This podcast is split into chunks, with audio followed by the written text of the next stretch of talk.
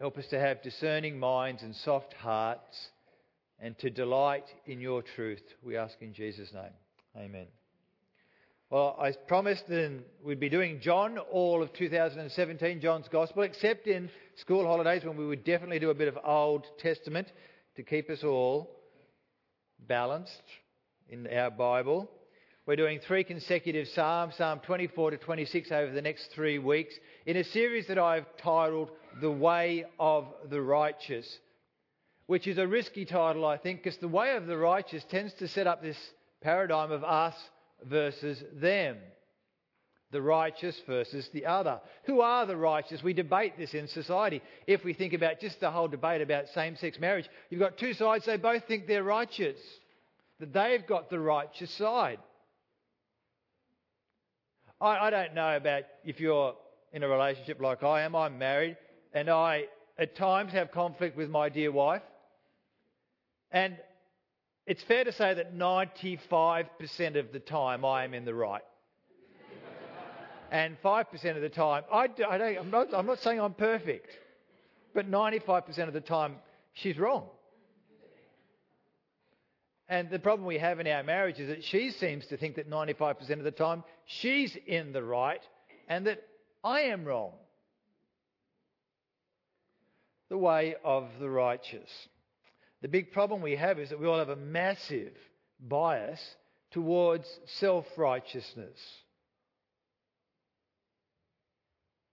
And who can judge? Sometimes I wish someone would come into my marriage and be the judge because they would see how right I am and tell her she's so wrong. Who's impartial? Well, here's the impartial one God, the Creator. God, the lawgiver. God who sees all. He is the perfect judge.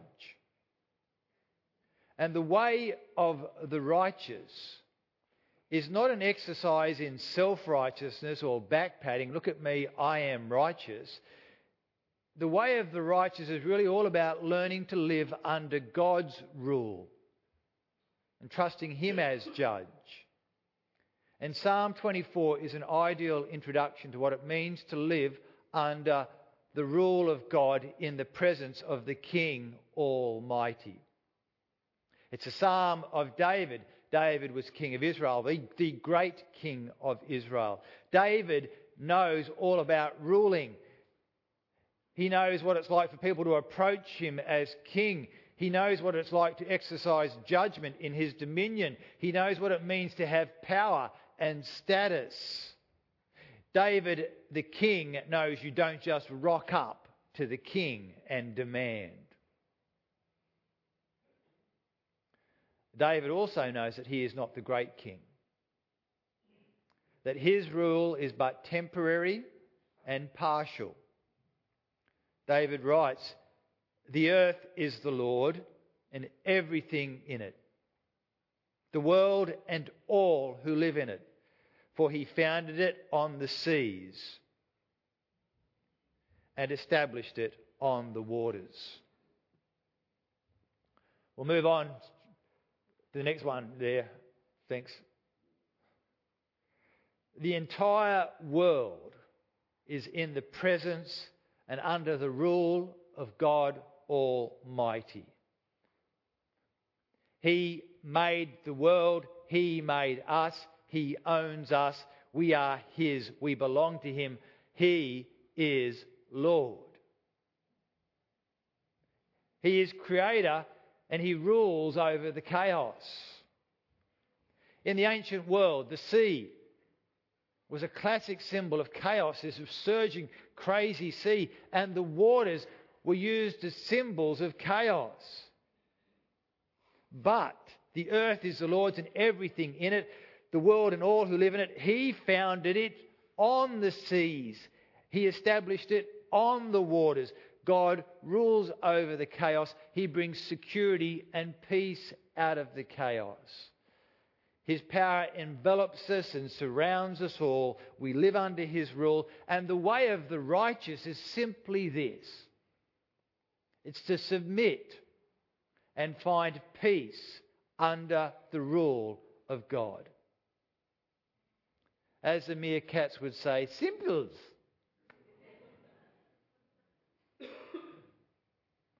and yet, and yet, the way of the righteous is simple, but as Paul writes to the Romans, as he puts together a lot of verses from the Old Testament, Romans chapter 3, which I didn't bookmark, so I keep looking for it, but it's not there. There is no one righteous, not even one. There is no one who understands. There is no one who seeks God. All have turned away. They have together become worthless. There is no one who does good, not even one. There is no fear of God before their eyes. That is our world. That is our heart. We resist God's rule. Our, our own hearts are well springs gushing up, bubbling up of chaos and rebellion, and we set ourselves up as enemies of God. Under the king, every heart wants to do its own thing. Every heart wants to assert its own rule. We're at conflict with God. We're at conflict because of that with others. We live in a world that's run amok, and it's this downward spiral of chaos that results. Because I'm the king and you think you're the king, and we resist God the king. It's, it's preposterous rebellion. Will God, in his sovereign power, accept us into his presence? Those who live in a world that's run amok. Those who try to take the throne for ourselves. Will he accept us into his presence if we want to overthrow him? Displace his rule? Well, there are really only two options to approach this king. We either approach as a captured outlaw, kicking and screaming, knowing that we must face the consequences of our rebellion, or we approach as a willing subject, prepared to meet the king. We'll move. Next slide. Thanks, Sean.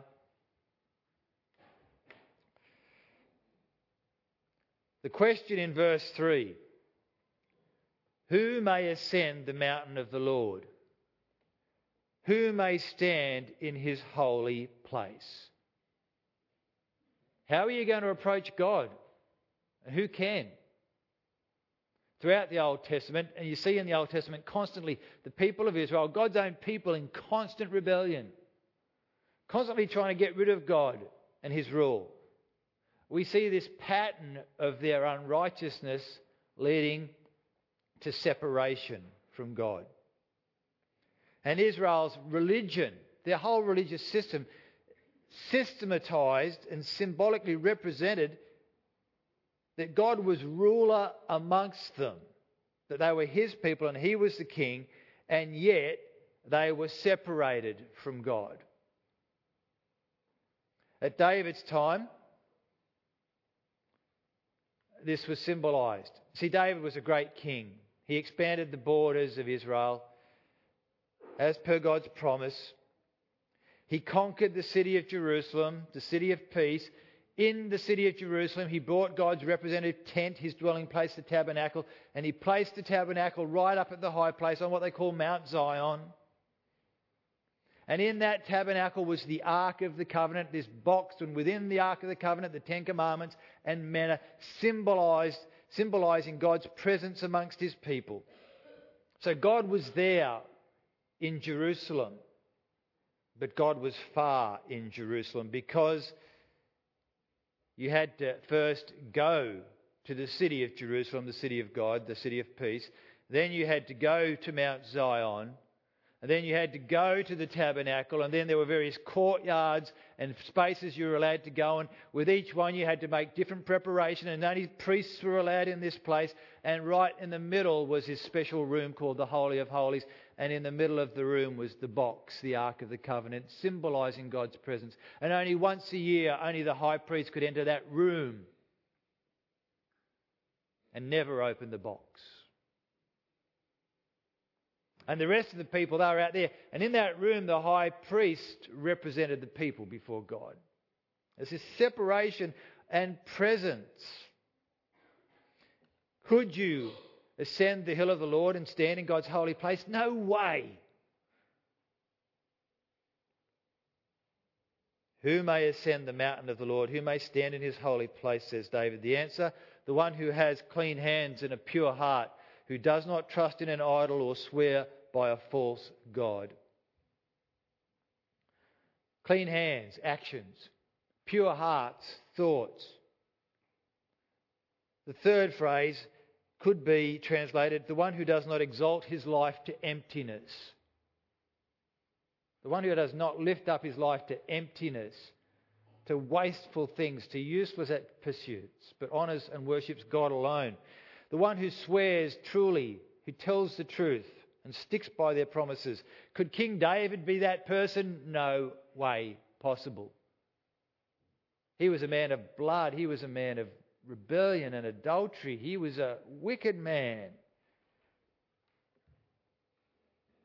Only one whose heart was a heart where God reigned and brought his peace out of the chaos. Only a heart that was settled in God could enter and stand before God. Whose heart would that be? Well, who, who is the righteous? Form a queue here to stand before Almighty God. And you know, the only people who come forward to stand in that queue are the deluded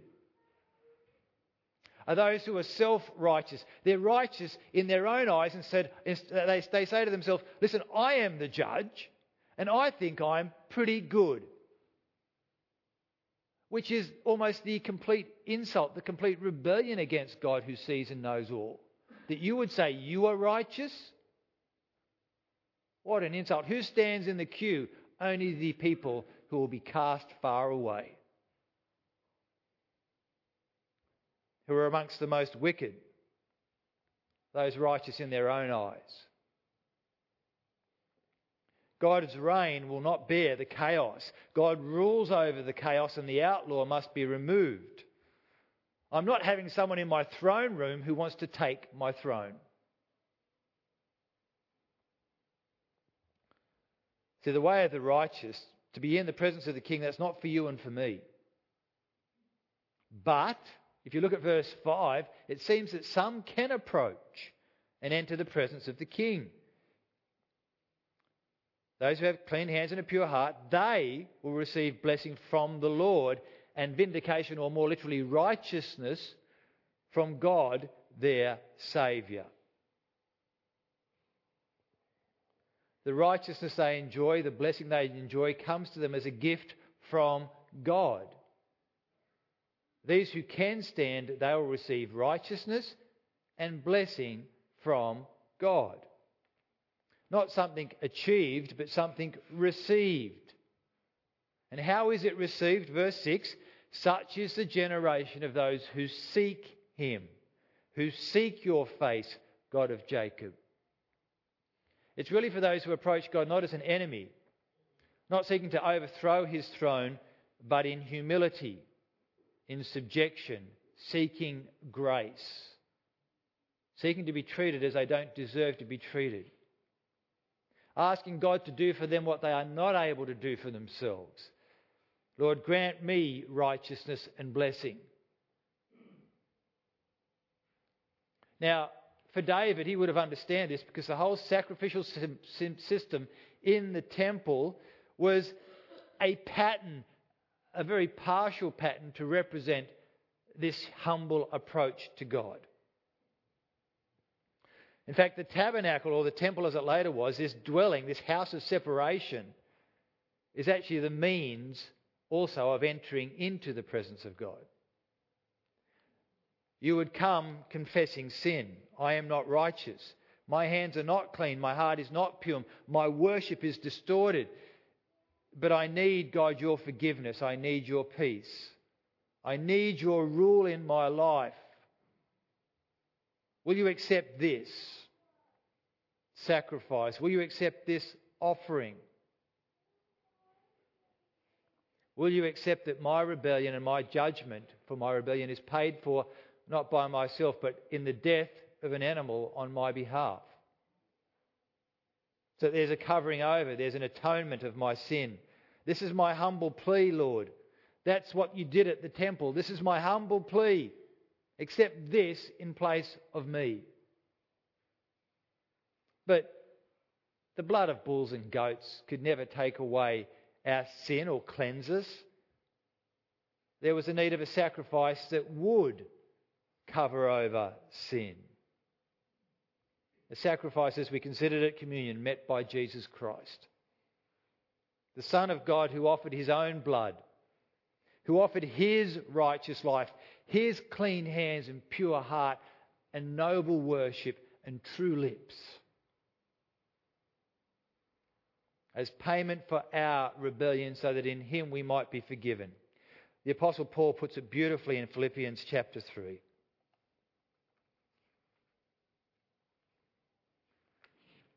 I've got too many bookmarks today and I'm just getting confused. It'd be better if I just went there. Philippians chapter 3, verse 7. Whatever were gains to me, says Paul, I now consider loss for the sake of Christ. Whatever righteousness or good standing I may have had, everything's a loss for the sake of Christ. What is more, I consider everything a loss because of the surpassing worth of knowing Christ Jesus, my, Lord, for whose sake I've lost all things. I consider them garbage that I may gain Christ. All my righteous deeds I consider garbage that I may gain Christ and be found in Him, not having a righteous, righteousness of my own that comes from following the law, but that which is through faith in Christ, the righteousness that comes from God on the basis of faith. Paul says the way of the righteous is by faith in Jesus Christ, who provides righteousness for us. Therefore, in him, if we go to Ephesians chapter 3, verse 10, Paul says, God's intent was that through the church, the manifold wisdom of God should be made known to the rulers and authorities in heavenly realms, according to his eternal purpose that he accomplished in Christ Jesus our Lord. Paul's saying, I want God's wisdom to be seen everywhere through what he's done through Jesus. Paul then says, In him, in Christ, and through faith in him, we may approach God with freedom and confidence. In Christ, our righteousness. You go to the book of Hebrews, and we find there that Jesus is called both the high priest who makes the sacrifice on behalf of the people, and he is also the sacrifice made on behalf of the people. He is the fulfillment of that whole system that David understood in Jerusalem. So, Hebrews chapter 10, verse 19. Therefore, brothers and sisters, since we have confidence to enter the most holy place by the blood of Jesus, by a new and living way opened us up for us through the curtain, that is his body. Just think about communion. And since we have a great high priest over the house of God, let us draw near to God with a sincere heart and with full assurance of, that faith brings us, having our hearts sprinkled to cleanse us from a guilty conscience, and having our bodies washed with pure water. In Christ Jesus, by the power of His Spirit, God begins to rule in our hearts bringing order out of the chaos, shaping and conforming us by the power of the Spirit to the image of Jesus, making us people increasingly with clean hands and a pure heart. Through the cross of Christ, God defeats the enemy, which is the Satan who would accuse us and tempt us and lead us astray. And so to believe in Jesus by faith is to be invaded by God. It's to be born again. It's to be overthrown. It's to have a new ruler in our heart. It's to seat Jesus on the throne as we take ourselves off the throne of our heart. It's to welcome God's Holy Spirit so that He may reign over the chaos the way of the righteous, you see, in the whole story of the scripture, is to submit to Jesus by faith and to accept his work for us such that we are born again and receive the Holy Spirit. In John chapter 14, Jesus says this in verse 23 Anyone who loves me will obey my teaching. My Father will love them, and we will come to them and make our home with them. God with us, in us. This is the Holy Spirit Jesus is talking about, where God invades and cleanses and starts renewing our outward works. These are the righteous who can approach the King in Jesus. So, what we need to do then is to welcome the King. We have to be in a place where we say, I want God's rule in my heart. I want His peace and forgiveness. I want to be cleansed. And to do that, you have to first humble yourself and seek Him, as David suggested in the psalm, to accept the gift that He offers. I think King David knew what he was talking about when he penned this psalm. I think he realized that his kingdom that he ruled over needed to be subject to the great king, God's kingdom. I think he realized that his heart, despite his many failings, needed to be subject to God's rule. The symbol of God's presence and power, as I'd said at the time, was this box, this Ark of the Covenant. It's quite possible scholars might argue, and it's not assured, that David may have even written this psalm when the Ark of the Covenant was brought into the city of Jerusalem and placed in the tabernacle.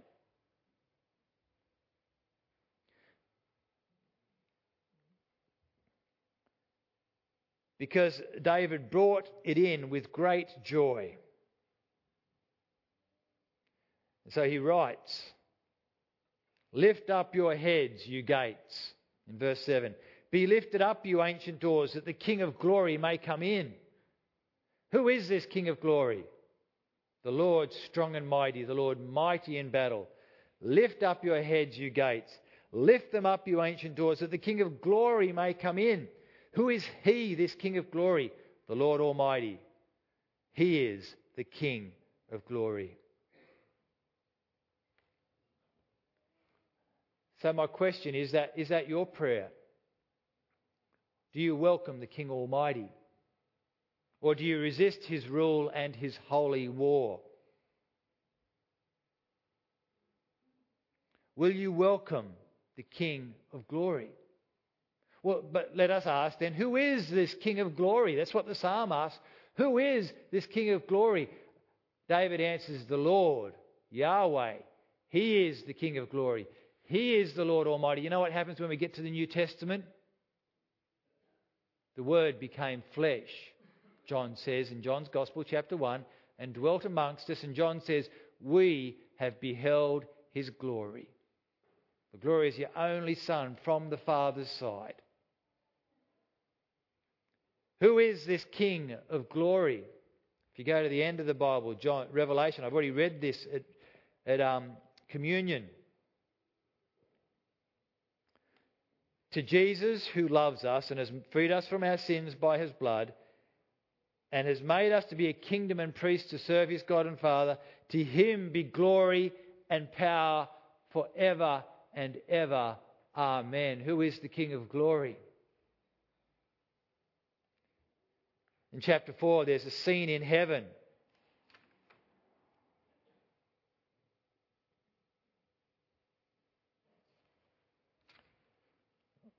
And we read in chapter 4, verse 11.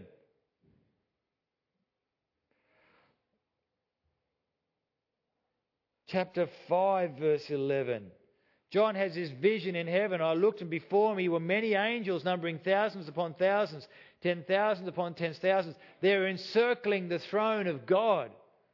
And there's living creatures and elders, and in a loud voice they're saying, Worthy is the Lamb who was slain. This is Jesus to receive power and wealth and wisdom and strength and honor and glory and praise. And I heard living creatures in heaven and on earth and on the sea, and all of them saying, To him who sits on the throne and to the Lamb be praise and honour and glory and power forever and ever. And the four living creatures said, Amen, and all the elders they fell down and worshipped. Who is the King of glory? Jesus the Lamb is the King of glory. When we get to Romans chapter, Revelation chapter 19, to almost the end of our Bible, we meet a heavenly warrior riding on a white horse. And on his head there are many crowns because he is king. And he defeats the beast, the enemy, the Satan. And we read this. On his robe and on his thigh, he has this name written King of Kings and Lord of Lords. Many crowns comes with, come with Jesus, the King of glory. Who is the King of glory? Lift up your heads, you gates, be lifted up, you ancient doors, that the King of glory may come in. Who is this King of glory? The Lord. I would say we could now read the Lord Jesus, strong and mighty, the Lord mighty in battle. Lift up your heads, you gates, lift them up, you ancient doors, that the King of glory may come in. Who is he, this King of glory? The Lord Almighty, Jesus the Christ.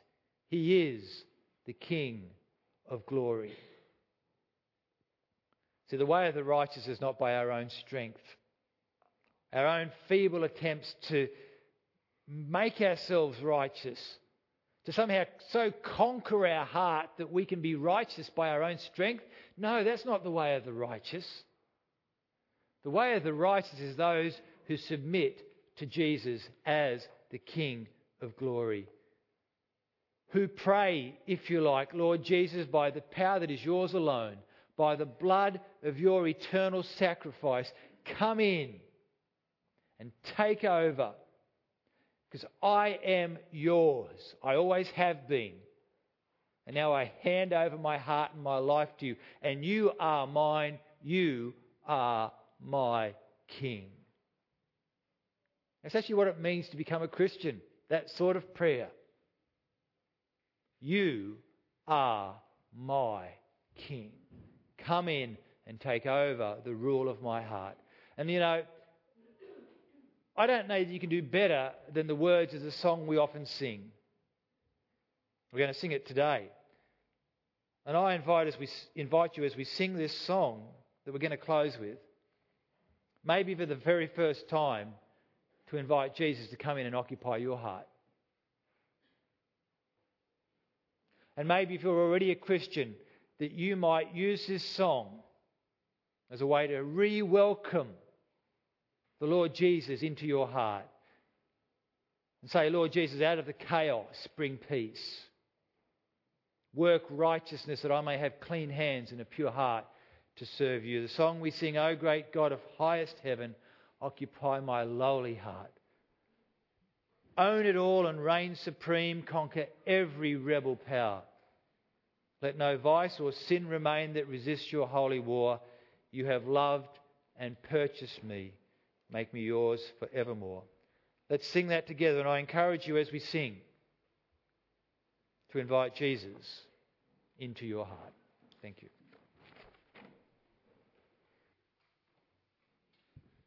Please stand and we'll sing together.